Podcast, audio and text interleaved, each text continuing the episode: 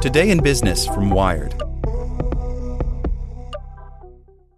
The Science of Scaling, hosted by Mark Roberge, is brought to you by the HubSpot Podcast Network, the audio destination for business professionals. Each week, Mark Roberge, founding CRO at HubSpot CRO, senior lecturer at Harvard Business School, and co founder of Stage 2 Capital, sits down with the most successful sales leaders in tech to learn the secrets, strategies, and tactics to scaling your company's growth. I like the episode with the founder of Aircall on how to go from handling your own sales to scaling a sales team. It has great advice for entrepreneurs. Listen to the science of scaling wherever you get your podcasts.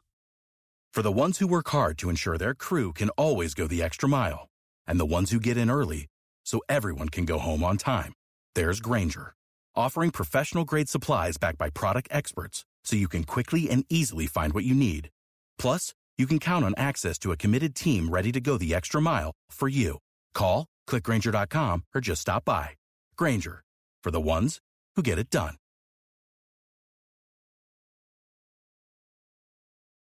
Uber now offers retirement funds, but will drivers even care? By Davey Alba. Uber is now offering drivers their very own retirement plans. Sort of.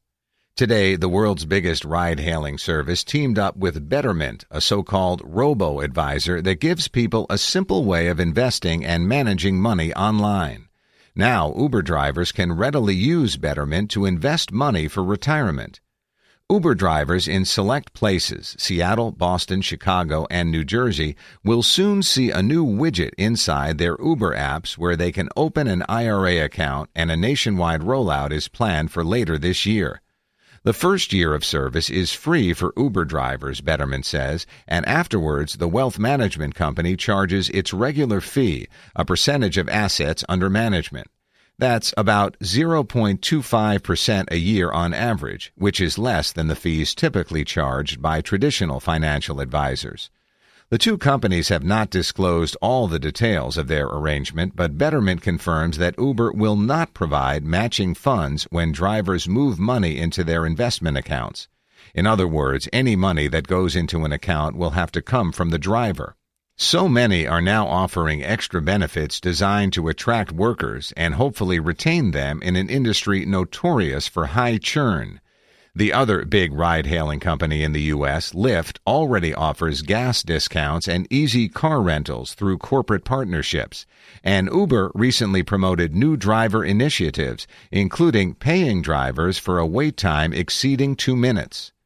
Uber doesn't want to turn drivers into official employees, a controversial issue, but with its Betterment agreement, the company is at least moving in that general direction.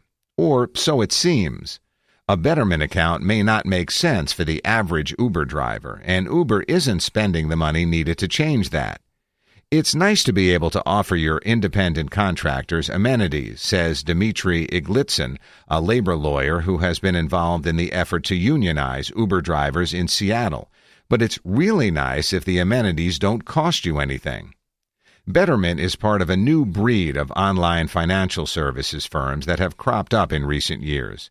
This also includes Wealthfront, Future Advisor, and Personal Capital. And after the rise of these startups, entrenched financial players like Charles Schwab are now offering similar services. But robo advisors still have a long way to go before they can prove the worth of their services in the long term, especially during a less than rock solid period in the stock market. For Betterment, a partnership with Uber makes sense it currently manages about 185,000 customer accounts and over $5.5 billion in assets, and now it can tap into a new reservoir of potential customers. Uber does not disclose how many active drivers it has in the U.S., but last year, one estimate put the number at more than 300,000, and that base has likely grown. The rub is that Betterment may not appeal for a lot of those Uber drivers. As Jon Stein, CEO of Betterment, explains, Betterment's core customer is a professional around 36 years old who earns about $100,000 a year. An Uber driver, meanwhile, makes less than $13.25 an hour after expenses, according to a recent analysis. It may not be a top concern for them to invest.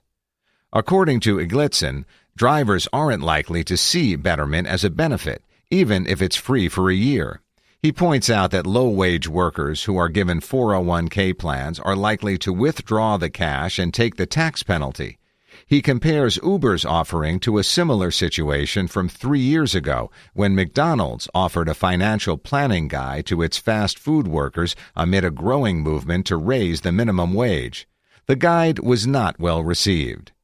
You have to give Uber at least some credit for providing the option, but this is not the full answer. As lawsuits wind slowly through the courts, the ultimate fate of the on demand economy, including whether or not benefits should be obligatory, is still up in the air. Without the ones like you, who work tirelessly to keep things running, everything would suddenly stop. Hospitals, factories, schools, and power plants, they all depend on you. No matter the weather, emergency, or time of day, you're the ones who get it done. At Grainger, we're here for you with professional grade industrial supplies. Count on real time product availability and fast delivery. Call clickgrainger.com or just stop by. Grainger for the ones who get it done.